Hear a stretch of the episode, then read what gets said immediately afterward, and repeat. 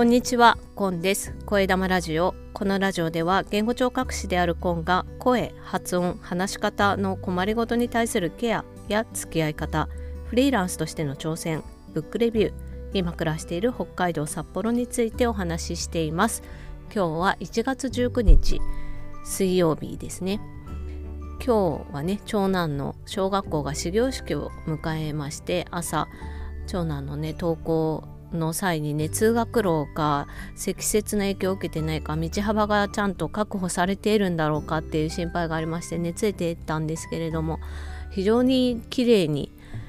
あの除雪排雪されてまして通学路が感動を覚えて朝ね学校まで行ってそして帰ってくるっていうのをしてきたんですけれど除雪排雪っていうのはねほんと簡単ではなくって時間もかかるし労力がすごくかかることなのでそしてね夜間じゃないと作業できないっていうのがありましてね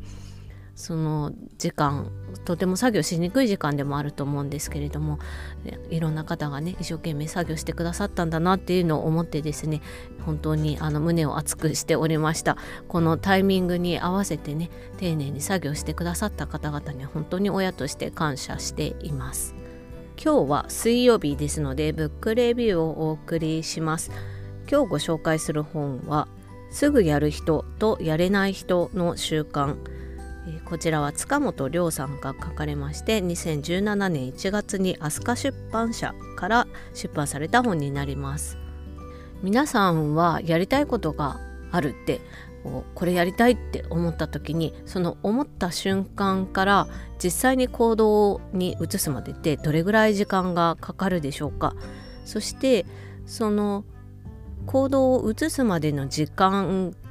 の長短というかねすぐできたりとかできなかったりするっていうのはどんなところにその要因というかね背景があるっていうふうに思われているでしょうか？かくいう私もですねずっとそんなことを考えておりましてまあどうしてかっていうとすぐやる人とやれない人どっちかっていうと私やれないんですよね本当に。でそれをどうにかしたいっていつも思いながらもなかなか実行できないというその苦しみがずっとあってですねでそんな中でたまたまこれあのフライヤーの、えーと先日受けていたえー、オンライン講座ですね音声発信養成音声発信力養成講座っていうのの中でワークがあってその中でね取り上げた本だったんですけどそこで興味を持って今回読むことにしたんですよね。で私の場合はやりたいことっていうのがどんどんどんどんこう頭に湧いてきてしまうっていうのがあってですねまあこれは特性なんだと思うんですけどあれもやりたいこれもやりたいっていうのが、出てきて、まあ、その中にも本当にこれをやってみたいんだっていう気持ちが出てきて、まあ、実際ちょっとやってみてもそれが続くっていうことがねかなり難しいんですよね私は。でまあ、例えば朝活だったりとかまあ、早起きがねとても苦手なんですけど、まあ、それでもうまくタイミングがあってできたとしても続いても1ヶ月ぐらいで何かのタイミングでできなくなるともうやらなくなってしまうみたいなことがあってですねそういう自分に対してすごくこう何て言うかね劣等感が強くなってしまったっていうのがあってですね。でこのやりたいことっていうのをやり始めたと継続するそれを確実に継続するっていうことができるようにはどうしたらいいかっていうようなことをねこの本でなんとかその答えを得られないかと思って今回読んでみたんですよね。で、まあ、さっきお話ししたように私は何かを取り組み始めても割とこうすぐそのモチベーションが下がってくるその下がる勢いがねかなりな右肩下がりなんですよね。でまあまあ多くのことはね三日坊主っていうことが多いなっていう3日も続くかなっていう時もあったりしてでそれが意思によるものなのかっていうことを考えると自分のその力の弱さにものすごい劣等感っていうのを感じちゃうわけですよね。で自分への劣等感が強いっていうところがこういろいろと自分の行動に足を引っ張っているなというのを感じたりしててるんですなんかちょっとうまくいかないとあやっぱり私ってできないことが多いからだからこういうことが起きてしまうんだみたいなまあ短絡的な考えですけど気持ちがね持ち込んでしまうとそういうような考え方もしてしまうっていうことがあります。まあ、そういうことがあるのでこう自分がねやりたいと思ったことをなんかこうやり始めてすぐダメになってみたいななんか要するに手当たり次第にやってみるけど何にもならないみたいな。でそれに対して自分が劣等感感じるっていうところを変えていきたい次々とね自分のやりたいことっていうのを実現できるようになっていってそれによって自分の自己効力感っていうものをね上げていけたら自信がつくんじゃないかななんていうのを思ってですね今回この「すぐやる人とやれない人の習慣」っていう本を手に取ってみたわけです。でこの本にはすぐに行動を起こしていける人アクティブにね行動していく人っていうものになるための50の習慣が書かれています。で50もあるとすっごい大変これ全部できないっていう感じがしますけど、えーと、本の中でですね、まあ、構成としては7つ章立てされてまして考え方だったり実際に行動を起こすにはどうしたらいいかだったりあと周りを巻き込んでいくとかね。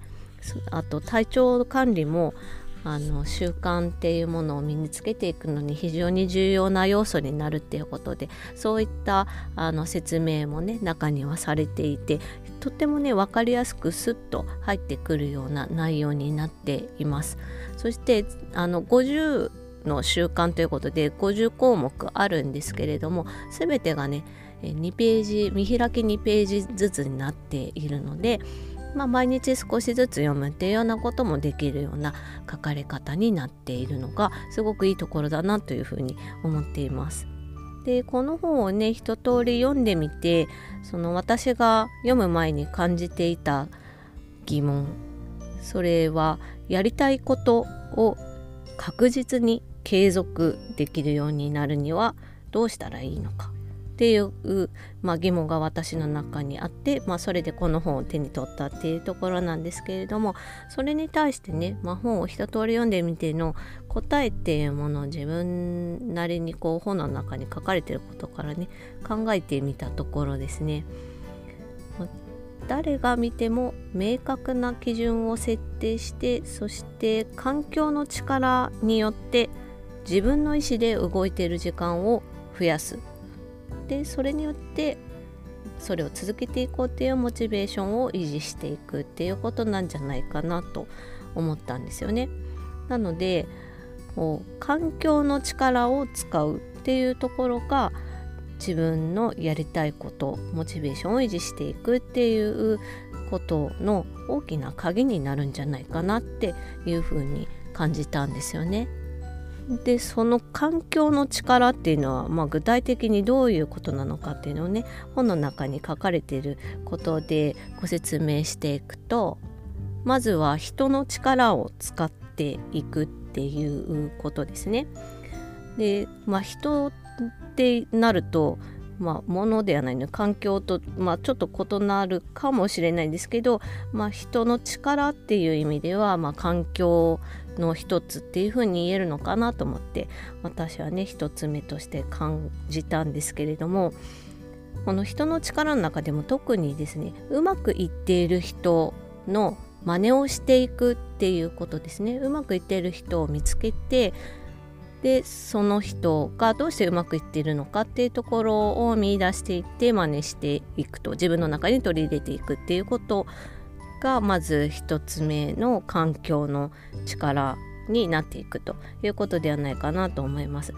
で環境の力として2つ目に挙げられるものは集中力をそぐものを物理的に隔離するということかなと思います。具体例で言うと、まあ、スマートフォンですよね。まあ、これを